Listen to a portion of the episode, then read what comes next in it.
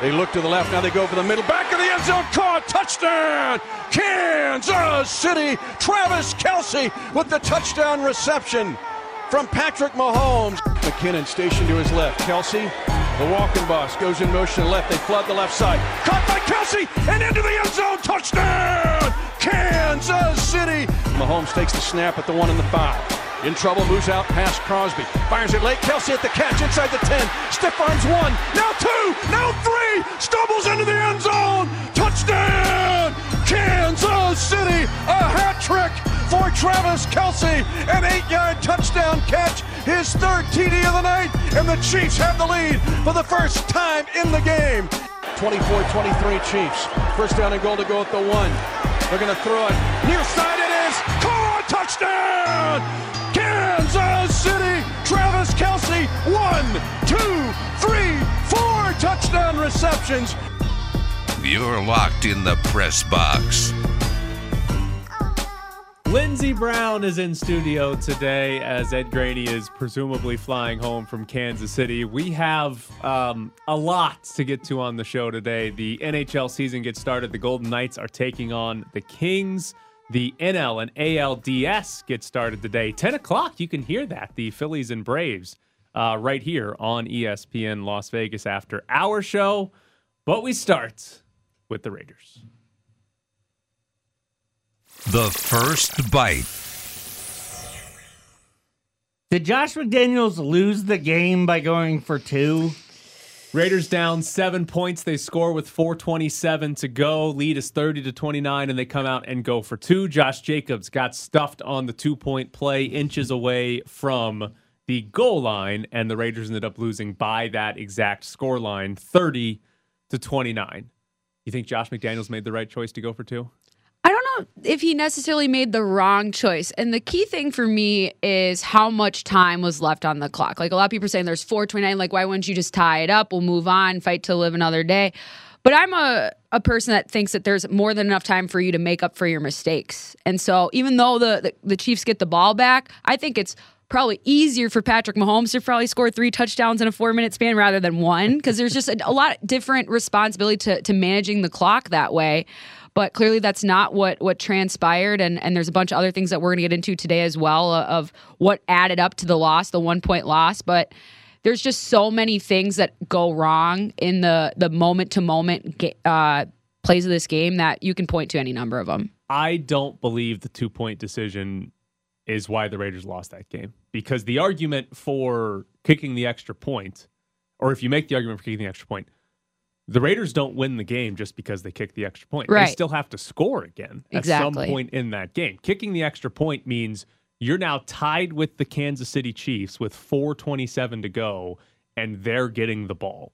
You're not expected to win the game in that scenario. No. A tie game against the best or second best team in the league and they're getting the ball. Your your chances of winning are still going to be pretty low. So that decision to me, it wasn't a big deal. I think I probably would have kicked if it was my choice, especially with how well Daniel Carlson does but I don't think that that decision changed much. I will say this. This is my hypothetical read on the scenario. The Kansas City Chiefs had just scored a touchdown to go up by 7 mm-hmm. And instead of the Chiefs kicking the extra point to go up by eight, the Chiefs went for two. They went for two to try to go up by nine and make it a two possession game. They failed, so, Yeah. so it stayed a seven point game. I honestly think Josh McDaniels went for two in that scenario because Andy Reid had just gone for two. And I think that Josh McDaniels wanted to have his moment of, oh, Andy Reid went for it, he failed, and I'm going to make him pay for it. I don't think Josh McDaniels did that because this gives us the best chance to win. I think he was like, ooh, this is an opportunity for me to beat beat Andy Reid. Not necessarily for the Raiders to beat the Chiefs, but for him to make Andy Reid pay for a decision Andy Reid And made. maybe the ego got in the way a little bit. Like we've all been in those moments, especially when there's a lot of pressure with with the hole that they've dug themselves with the record before it got even worse last night. But in the press conference, he said after, at least I think he did, that he was uh basically reading that there was a lot of momentum Oh, going in i'm just i'm just saying it's a real thing okay That he said. Yeah. It's a real thing It's that a- he said. hashtag it's real thing. nonsense It's absolute nonsense. But there's something to be said about matching the energy of your opponent. I think that was a huge deal that they got that defensive stop, eh, that that conversion did fail because if they go up by that two score, then it changes a lot of the math. That like you- you're the expert in that in the- terms of how it would play out the rest of the way. The the main difference too is because the Raiders were trailing by one point instead of tied or even winning if they had gotten it by one point. Kansas City's next drive, they ran five plays. Two were handoffs and two were throws behind the line of scrimmage. Kansas City didn't throw the ball down the field on that drive Mm-hmm. At all. until the third down play where Mahomes threw an incompletion when uh, he got blitzed. The, if Kansas City's losing or if Kansas City's tied, they're throwing the ball down the field. Like Kansas Right. City got Exactly. passive. And in a tie game, or if the Raiders had gotten it, Kansas City's not going to be passive. And honestly, Kansas City's going for it. The big to me, the biggest uh, decision mistake that any coach made last night was Andy Reid punting on fourth and three to give the Raiders one last shot to go down and win the game. If Yeah. the Kansas City Chiefs should have gone for it on that fourth down. If they convert that fourth down, the game is over. Instead, they gave the Raiders an opportunity to go try to win the game. And when you have Patrick Mahomes, you should take every opportunity to let Patrick Mahomes win the game. Um, I want to talk about Davante Adams. Which part? Yeah. So I don't know if have you seen a great player have sort of a worse 10 minute span that is on field and off field? Because the end of that game for Davante Adams on a third down play, he is basically uncovered, mm-hmm. has the ball in his hands, does get two feet down, but bobbles the ball, meaning one of his feet doesn't actually count as down because he didn't have Physical of the mistakes, they happen all the time. Davante Adams effectively had a drop that would have put them. It would have been a long field goal, but would have put But them he's in allowed. contention to kick a field goal. Then on the fourth down play, he and Hunter Renfrow run into each other, That- which is one of the funniest things I've ever seen. That's like one of the funniest ways to. The Raiders have lost a That- football game twice in one of the funniest things you've ever seen. Yeah. Renfrow fumbling and it getting picked up in return for a touchdown in overtime, and then Renfrow and Adams running into each other. And we need to protect Renfrow. This guy just got a saran wrap, guys. Like, we don't need friendly fire in this situation. And Adams on the play got jammed on the line of scrimmage, right? He didn't Yeah. get the free release, which I'm guessing, I don't know this for sure, but I'm guessing is what slowed them down and meant that they ran into each other. So dropped ball, run into your own teammate on fourth down, and then as he's walking off the field, going into the tunnel, a photographer or somebody walks in front of him, and Adams two hand shoves the guy Yep. to the ground, and then effectively does the uh, Allen Iverson step over of Tyronn Lue to the get fact the that he room. didn't stop, the fact that he didn't take a moment, I'm so sorry. Like, just in that, I, I'm still kind of irked that he didn't find him after the fact. He apologized in the locker room, he apologized on Twitter, he apologized in the press conference. I'm like, did you seek out this human being and find? And like, I know it's also tough because that he, he has a job to do as well, but we saw it from a couple different angles, right? There's the side angle where it looks like he literally shoves him. It looks really aggressive. But then there's the over the shoulder where you see the the camera guy just kind of enter the frame and it's a what we would call in the hockey world a quick bang bang play, right? It, there's not a whole lot of time for him to react other than him putting his hands up. But when you're in that emotional state of mind, then they fall forward and it becomes a little bit of a shove. The fact that he just kept walking is the problem to me because we see Tom Brady, we see Aaron Rodgers throwing, you know, tablets and stuff all the time. We had uh, players taking off their helmets and slamming against the ground in the last couple weeks. Like we see outbursts from guys all the time. And so it's not necessarily about the outburst, it's about how you recover from it. But he he's going to get fined and he's probably going to get suspended. I'm I'm curious to see what the NFL does on a suspension for Davante Adams because It just doesn't look good PR wise. That's There've- the thing. There have been a lot of comparisons to like somebody like Mike Evans who ran out and uh, shoved Marshon Lattimore uh, on a dead ball. But yeah. I haven't seen, and I'm sure it's happened before, but I haven't seen a good comparison to somebody that shoved like a, a non-player. Right. And that's the, And- the caveat, right? Right. And like you're walking off the field and it's somebody who's who's not playing. Just Somebody doing their job. I don't know. I don't the guy he shoved, I don't know who he is, but I'm guessing a credentialed media member that's taking photographs. I think he had actually a mic in his hand. Yeah. So whatever. He had a boom. I saw that. so I, I don't know, but shoving somebody who's not a part of the game, I wonder what that changes for the NFL. Because Yeah. here's the thing. What's the difference between them and referees? Yeah, uh, yeah. It's it's not. It's not like the most egregious act No. that anybody's committed leaving the field. But there was a confrontation. There was a Right. physical confrontation, whether it was intentional or not. And I wonder what the NFL does because I could honestly see them suspending Davante Adams Mhm. on sort of a principle thing of hey, you you cannot touch whatever. Fingers crossed that the NFL media or f- whatever falls on the principal sword this right. time. I'm good point.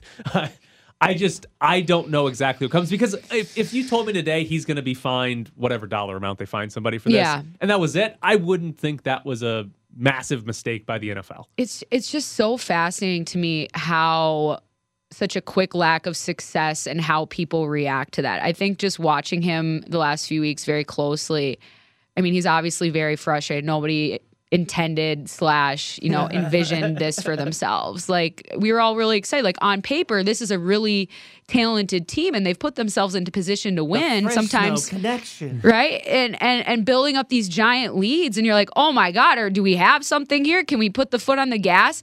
And it's just there there's the island of misfit toys and then there's the cursed place. The raiders are in the cursed place and we need to figure out who else is on this cul-de-sac but like they are in that mode and it just seems in the biggest moments like you said you run into each other in routes like It's- this it's is one of the clean stuff things I've seen. this is this is textbook walkthrough funniest stuff we've been I've hearing seen. about practice habits and being intentional and all that stuff these last three, three four weeks and i get it renfrow's been out because he had such a bad concussion and stuff but like the execution on the smallest of details and that's where these wins and losses are isn't there yet It's just a, doesn't that feel like the most like Raiders thing? Yes. like it's just like Your So- you said best the- your two best players ran- ran into each other, yeah and then immediately one of them's gonna go get himself suspended. right So here's my my other thought on Davante Adams. I think he is having the realization that he made the wrong choice in the offseason. all right i don't know if we're ready to go that far He is one and four. I am. he caught. you're you're ready to say that he's one and four. Oh yeah. Like he could have. Green Bay reportedly offered him a very similar contract. It actually, I think, was reportedly more money than what the Ra- Raiders gave him. But he hmm. chose the Las Vegas Raiders. He wanted to be traded to the Las Vegas Raiders. He did not want to play in Green Bay anymore. And now this team is one and four. And I, we should probably get somebody that covers the Packers on because do we have to because oh yeah, you're a Vikings fan. god because do they have I just- internet up there I just want to ask: Have they ever seen Davante Adams this frustrated? I don't. There's no way. From everything that I've seen, Adams has always been like he always seems like he's been a great guy. And not Mm-hmm. only did he shove this guy, he spiked his helmet harder than I've seen anybody spike their helmet after a football game. He Yep. got uh, pissy with Adam Hill two weeks ago about a question about driving a pace car because the team was 0 and 3. The, the softball. The grass Right. isn't always greener, but sometimes you got to give the the fertilizer time to sink in. Like The grass because is you gonna be gotta you gotta you gotta look in. at it from a little bit. The way I look at the Davante Adams Aaron Rodgers situation is that he saw Aaron basically just toying with that franchise and therefore toying with his future and said, I'm gonna go with the more sure thing. I'm gonna go closer to home. I'm gonna go throw uh, have a catch with my old college buddy and we'll ride off into the sunset. I don't think Davante Adams probably took that dealer accepted that trade with the thought Raiders Super Bowl this year or maybe ever. But I would rather know who I'm with, where the direction is going in a franchise rather than what Aaron was doing. And I think once Davante basically pulled the flag and said, I'm gonna, I'm gonna shoot out of here, Aaron's like, oh crap, I pushed it too far. Because I think Aaron regrets what what's happened in the last Well, year. Yeah, he's throwing to Right, exactly. And so I just think you had a, a big ego get in the way in Green Bay. And understandably so, Davante's like, I'm I'm gonna separate myself from this. Thank you for for all of the success that we've had.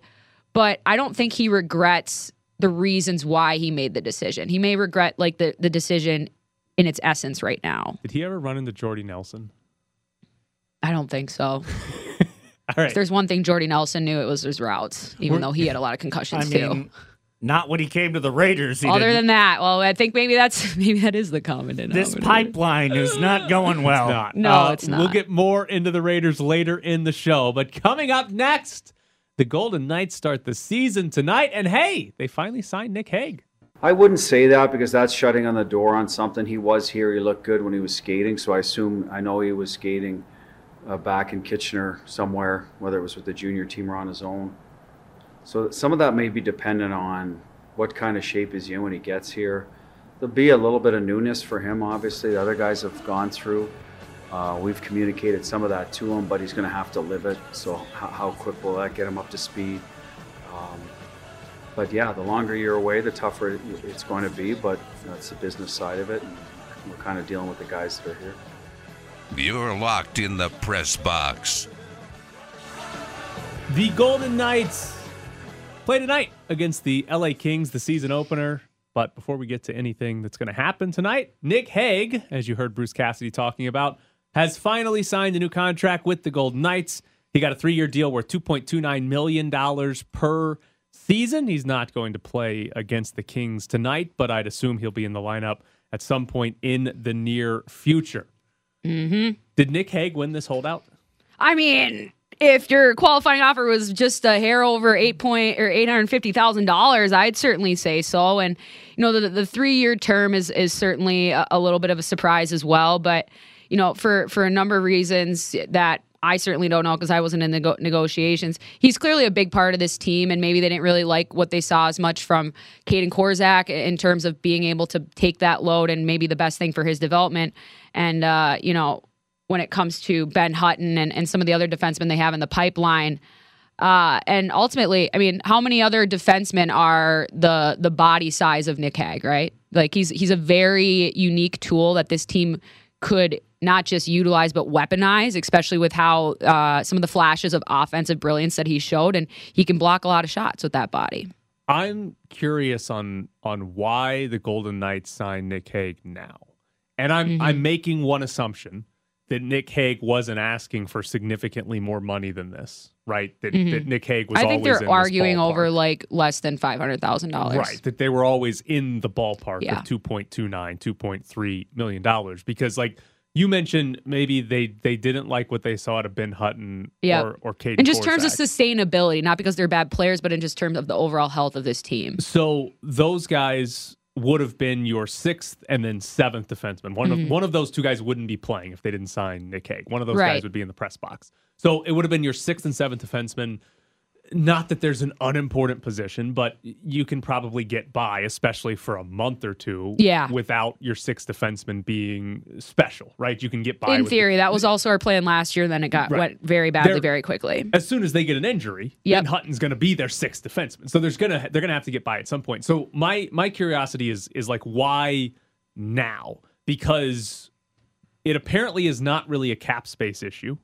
Because according to Puckpedia, they use their all their long term IR space and they are good. This their team is going to be cap compliant Yeah. with the roster they want to put out there. So they they could have done this for salary cap reasons a month ago. They could have given them two point two nine. Mm-hmm. But just think about the level of scrutiny that this team is under, especially management for how they manage the cap and who who they're signing and how the deals are. Because we've had to shed some players in the last Right. couple years for nothing Right. because of salary cap mismanagement. But why not do this deal so Nick Hague is in training camp the entire time?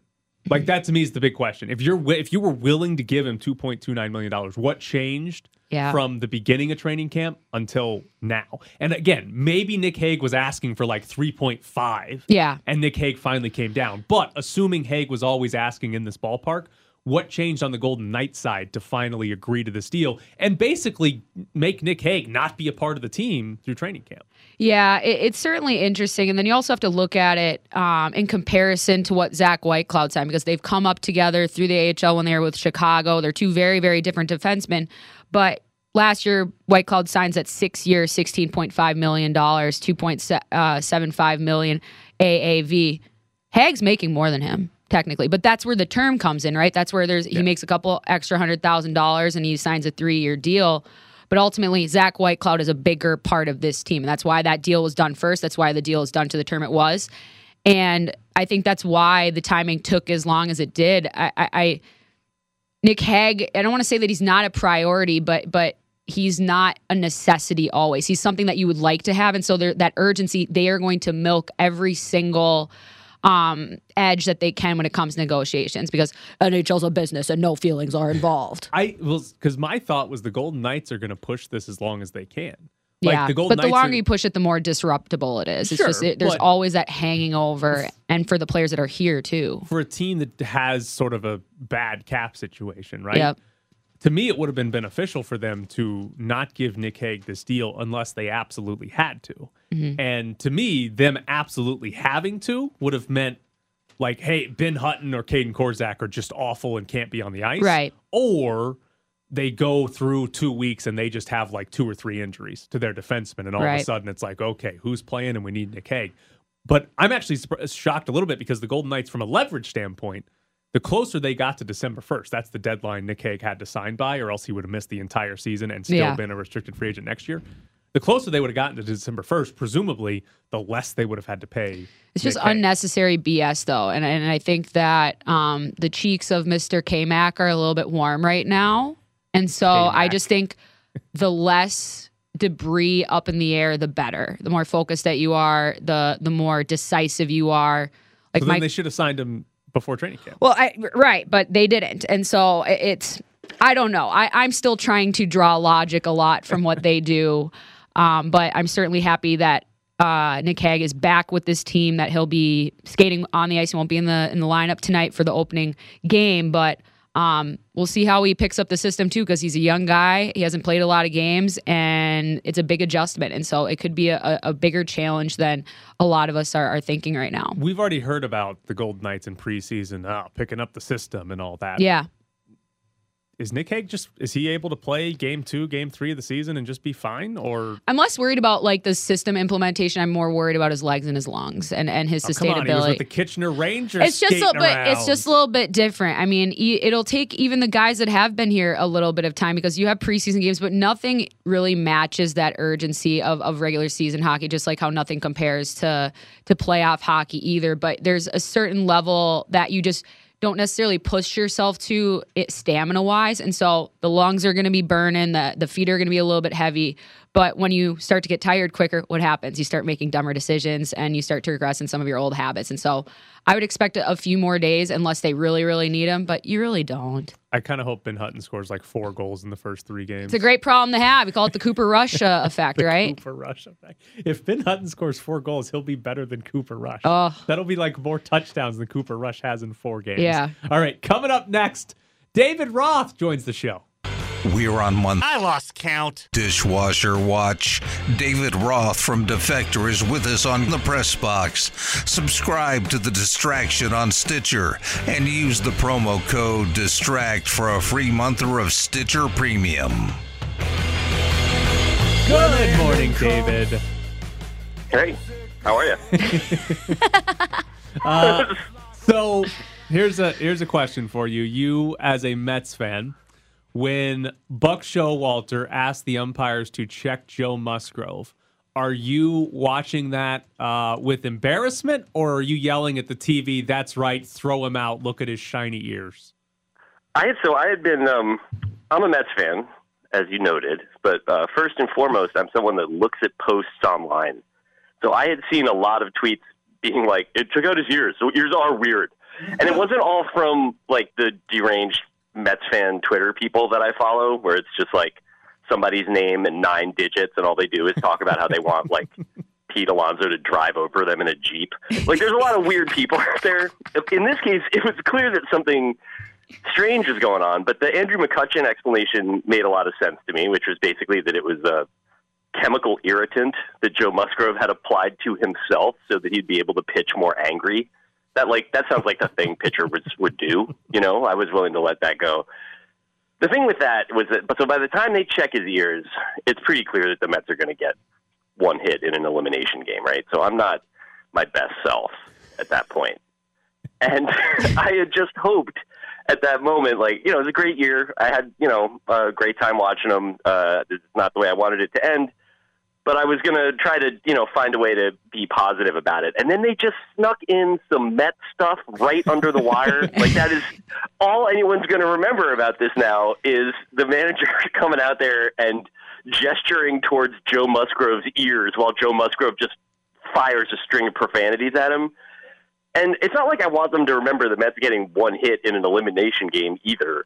But it's really uncanny. Like you can do so much to change his team. You can turn over the entire roster, you can blow up the payroll, you can hire a well-respected manager, and they're still going to be the team that gives you the ear moment without fail. like in a loss or in a win, they just always find a way. So, I, I, based off what I'm gathering, you're a fan that doesn't completely say I've wasted four months of my life watching this team and, and just burn this whole thing to the ground. You actually still have some some hope for yourself, maybe some optimism that they can figure this out uh, in the off season. That's a good. I mean, so what that is correct in the sense that like that is what I'm aspiring to. Like what I am right now is just like not like legible your best or reasonable. Self, but anyway. like that would be self. great. Like a few months of therapy, and I get to the end of it, and I'm like, I just want to thank Jeff McNeil for everything. I mean, I kind of do. Like, I they were really good. You know, like the issue with them this year was that basically, you know, they turned into an 85 win team when September started, and like that was frustrating because like those are the games I watched most recently. But I think the issue with them, and this is like going to be, I'm not going to get too in the weeds with it because it's not a Mets radio show. They got David, about as good as you you can get just by spending money. You know, like, and We that's had- good. Yeah. They still have a long way to go to become like a real baseball organization, though, and that, that's the harder part. And I don't know, you know, it, they're going to want to get what they want is to be the Dodgers, right? It's what everybody wants, and that means you've got this great payroll full of awesome major league players, and then you have this system that is continuing to churn out more guys than you can use. And the Mets right now have a decent payroll full of good players, many of whom are older, a lot of whom are free agents. And then the minor league system is still the same goofballs that have been running it for years who like you know they have all the expensive cameras and all the stuff that fancy organizations have now. They just like don't know how to take the lens cap off. And so like that's the part where they got to try to find a way to build a bridge between the two of them for now i'm just going to try to enjoy the major league team. I can't change any of it you know but you guys don't need to hear my, my daily affirmations on this. You got any other questions? Yeah, no, We're no, here no, for no, you, no, no, David. We are no, here. Yeah, no, Da- David, we asked you about your dishwasher that hasn't worked in almost a year. Like, we're this is actual sports we're asking you about, and Yeah. I, I have one more great Mets break for question me. for you. Yeah, one more Mets question for you. Should there be some sort of uh, mandatory score for the trumpets to play when Edwin Diaz comes in, or is it okay that they play when the Mets are down four nothing, about to be eliminated? I thought that was a bummer. Like I felt like they should have had the like like a pitched down version of it, like the way when like every movie trailer's got like a spooky children's chorus singing, you know, like lollipop or something. Like that should have been like they should have just played the like the sad theme My from the Lil end of the Incredible Hulk or whatever. Like this was. I saw, I was at a game where they played it uh, for Diaz coming into, and it was like a game that the Mets lost. They were just getting him some work, and it was like sort of it was nice to hear it, but it was like hearing it in the supermarket or something. Like I was just kind of like, oh right, the song from when the guy pitches. But they were like losing to the Marlins at the time. I was like, this is like, I don't think anybody's going to pop uh, response wise quite the way that you hope. Uh, all right, I have a I have a Mariners question for you because they had their situation with the Angels this year, where both teams threw at each other. Phil Nevin, the Angels interim interim interim manager, got suspended. I think for ten games for that.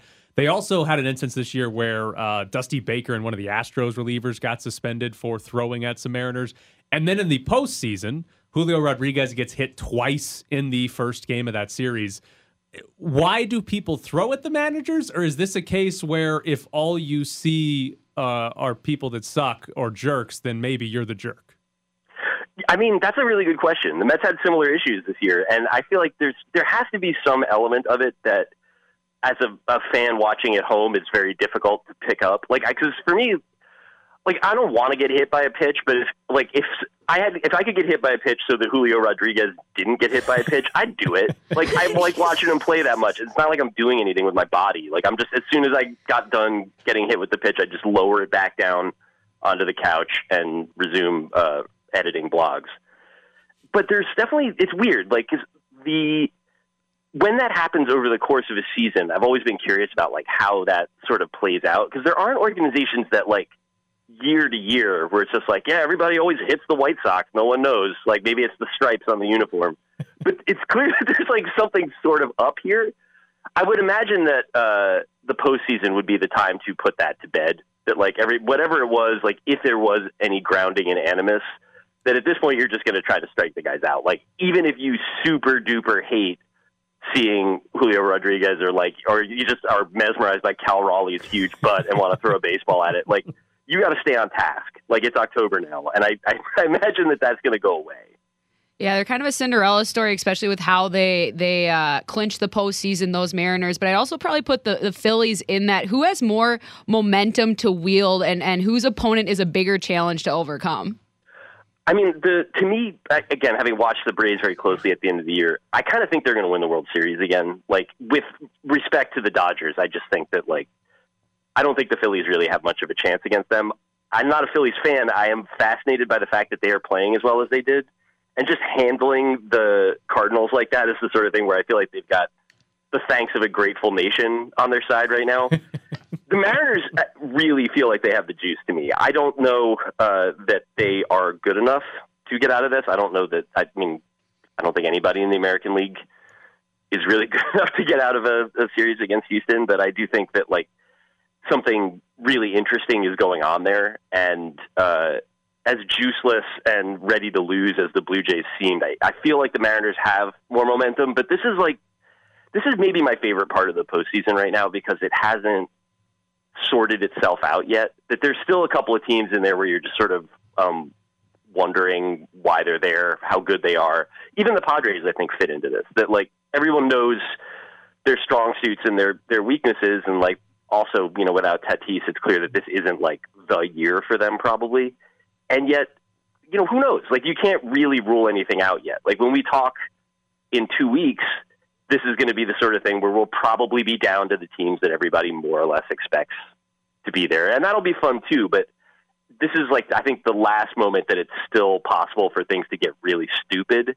And I want to, like, remind myself to treasure that, even if uh, you know my team of choice is, is not involved. Treasure that. Is uh is Dodgers Padres going to be fun, or is it going to be like uh, 2020 when the Dodgers swept them, and then this year it was something crazy like they won 15 of 18 against the Padres? Like, is this actually going to be a fun series? Or are we just going to get yeah Dodgers sweep? Every game was decided by six runs. It has that that kind of feeling to it. I mean, the the Padres as good as they looked against them, or at least you know as good as the pitching looked, because it was basically Darvish and Musgrove. The rest of it was the rest of it. I don't think anybody's really like it's the Dodgers and the Braves for me, and then you know I'm probably underrating the Astros in that, uh, but I'm going to go ahead and keep doing that. Feels great. Uh, the Dodgers, I know for sure because they've been so good, and also because of the fact that they you know won 110 games, seemingly taking weeks off at a time. Uh, like they probably are just a good, you know, 10, 15% better than any other team in the National League, and I just let myself forget it. This one does not feel like, uh, it doesn't exactly feel like the Padres are going to, you know, have a chance. And yet, like, I just watched Joe Musgrove one hit the Mets. Like, there's only so many ways you can beat a team if uh, the pitching on the other side is that good. So, who knows? I, I do know that the Dodgers dominated them this year, and I, I kind of feel like maybe this that's the one that you can if you're looking to like remove one series from your viewing diet so that you have time to like make yourself dinner or talk to your family, that would probably be the one that I would remove. but I'm going to watch the first game eagerly, and see if the Padres have more more fight in them than I expect. All right. Uh, before we let you go, are you back home or are you still hiding in Pennsylvania? we are back. Uh, I got back late last week um, from our defector offsite in the Poconos. I did, uh, I believe, um, we had some pretty bad technical difficulties with that last week, but I did mention at the end of it that uh, the nearest place to eat to where we were staying was a like not even like a deli. I don't know what you would call it. It was called Rooster's Meat Barn was the name of it. And as my last act of being in the Poconos, we did go to Rooster's Meat Barn, and uh, it was really weird. They had um, these displays of like you could get for your valuable baseball cards like back in the 90s, like things you could mount on the wall and you could put your whatever Howard Johnson rookie card in it. And they just had it and they had left the cards in from like the like placeholder cards from whenever they bought it. so I went in there with a couple of coworkers and was instantly drawn to like the 1992 Donruss Commons just hanging on the wall, and I was like, "Yeah, this place is all right." Actually, like I was, I was a little rude about Rooster's Meat Barn. I think I underest- underestimated it. Uh, when I heard the name of this, I just assumed when you ate there, you would get like you know a whole fried chicken, and then their only sides would be like bacon. Yeah, it has that feeling to it. It was a really weird menu though, because it was like they had breakfast sandwiches, and you know they do an Italian sandwich and stuff like that but they definitely did. Like clearly, someone back there was dabbling. You know, like they were just like, "Yeah, we're trying pizza." And it's It's like, I don't think you should be creative doing that. Like, but I got uh, I got the weird, um, like sort of regional breakfast bologna of uh, New Jersey and Pennsylvania. I got a pork roll, uh, which is one of those uh, breakfast things that you eat and then you're just thirsty for two consecutive days. But I don't I don't regret it. I was really happy that I got the chance to to check in at Roosters, and I hope I have an opportunity to go back at some point. I am glad a place called Rooster's Meat Barn can exist. He's David Yeah. Roth from Defector. David, as always, we appreciate it. Thanks, David. Thanks very much. Have a good day, guys. Uh, so there's David Roth. Um, I hope they just serve meat as a side. It reminds me the first time I went to Fazoli's Oh, and they asked me what I wanted for a side. Yeah. And I asked what the options were, and they were like, "Well, you can get a slice of pizza." And college age me was like, "Slice of pizza The as meatiest a side." pizza you've got This there. is the greatest restaurant in the world. I would like chicken Alfredo, breaded chicken Alfredo, Oh. a huge amount of it, and this aside, uh, slice of pepperoni pizza. Yes. Oh, breadsticks were included. Yes. Yeah, go ahead, throw those in there too. I just want meat and carbs. Like 19 year old Oh. me was like, "This was is the amazing. greatest restaurant you were a on the furnace planet. at that point. You could Yes. run, you could just exist and burn that off. I had never been so delightfully shocked in my life as when I Oh. found out pizza was a side. the picture thing is hilarious where you have like the the placeholder things. It's Oh. like have you seen the switch with Jennifer Aniston and Jason Bateman? of course not. Of course not. The, No. the, the kid collects picture frames, but he doesn't want to put pictures in it. He wants the frame or the pictures of the fake Like family the stock because he doesn't have Yeah. a full family, so he's just like, ah, I I, must have these. That's unfortunate. Yeah, Oh, it's a good movie though. All right, coming up next, we're going to do a little bit of UNLV football because Doug Brumfield is probably not playing this weekend. Ultimately, um, I'm the head of the organization, and ultimately, I always bear uh, responsibility. Listen, we will find, and we, and we may have that person right now, but I believe we will have that person eventually. You're locked in the press box.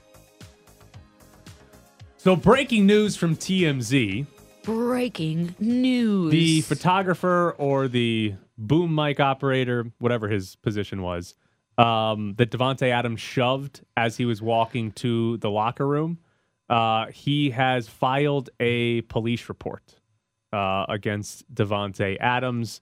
Uh, according to TMZ, authorities tell us the man claimed he was a victim of assault. They say he told them he suffered injuries, though they were thought to be non-life threatening. he just read was he was taken to a hospital last night. Apparently, Yep. uh, cops say they are investigating it and following completion of the probe will coordinate with the applicable city or state prosecutor to determine any charges. Um, so if you missed it, Davante Adams after the game last night, walking into the tunnel to go back to the locker room, a photographer or somebody working uh, ran in front of the tunnel, and Davante Adams gave him a two-handed shove to the ground, and then Didn't stop. yeah, stepped over, Just kept going. past him. Uh, I, I am a little curious on the filing of a police report. Is it simply not so much does he want this to be Davante Adams getting charged, but is it simply a way for him to be Yeah. like this is this officially happened? The legality of right. it. Not so much, hey, I want Davante Adams in jail or or whatever Yeah. would actually come if charges were pressed. I certainly hope so. And like, it's really easy to take an event like this and just morph it and warp it into something way bigger than it is. Like, ultimately, as I described it earlier, it's a bang bang play. The big thing for me is that he didn't stop and apologize like immediately or help the guy up. But there are, it's not like he's done anything insidious. Like, there's guys that have done way worse things and are way worse people. And so, you, you know, it's it's just so, especially with how badly things have gone. And as we mentioned in the first segment, which I'm sure is going to be podcastable quite soon, um, you know, there there's a lot of frustration built up, and so you can kind of understand the mindset. But I just, I don't know, it's the nonstop, and for me, it's a problem. It's an on, it's an ongoing problem that needs to be addressed for sure, though. Uh, I want to read part of his apology because Davante Adams did apologize. Yep, immediately in the locker room. to the media, right? Yep. He didn't apologize to the guy as he was laying on the ground in front of him. Yep, but when he talked was to the taken media, to the hospital. Maybe that's why you couldn't find him. uh, he here's part of his apology. I want to apologize to the guy. He ran and jumped in front of me coming off the field, and I bumped into him and pushed him, and then he ended up on the ground. that was just frustration mixed with him literally just running in front of me. I shouldn't have responded that way. Correct. The last sentence there is probably the only good part of that apology Correct. uh, because there's a lot of sort of uh, victim blaming going on there. He Yeah. ran in front of me. He bumped into me. He ended up on the ground. Like that's Yep. being like the he ended up- accountability is only in the final sentence. you that- should start your statement with that and then not victim blame at all because you're the person at fault. The last sentence is, is, is good. I shouldn't Yes. have responded that way. But the he, I love this the phrase. He ended up on the ground, as Yeah. if the reason he was on the ground wasn't gravity's because fault. Davante Adams shoved him with two hands Yeah. to the ground. So that was like partially there's there's a part of that apology that's that's like hey that's an okay apology but the majority of it is kind of like i don't know guys he just he ran in front of me like is davante adams normal reaction to just shove somebody two Uh, hands to the ground when they get in front of him I, I I certainly hope not, but th- we're in uncharted territory. This is going to be kind of a maybe a bad question to ask. Is it a harder leadership opportunity right now for Derek Carr this season or last season? Last season was harder. Yeah, they they lost their coach in the By middle of the definition of, all the the BS that was flying around and, all that transpired, I agree with Yeah. you, but it's a different challenge this year. There are expectations to win this year. Yes. There were not expectations for them to be. I mean, people. I think their win total was like seven and a half or eight and a half. So it's not like they were bad. It was the fact that they But- didn't have any expectations. I think the reason why they found some success. Yeah, but this year's team, they're one and four, and Yeah. they were again. The odds had them whatever, most likely to miss the playoffs, but they were supposed to be a contender. Yes. and they're one and four. Like that's a horrible record. So this is more about leading a football team that's underperforming. Last year was more about what in the hell is going on off the football field. Right. And so it's different this year is this year I'd say is a more normal leadership role for That guy Derek kept Carr. crashing uh, rental cars. Yeah.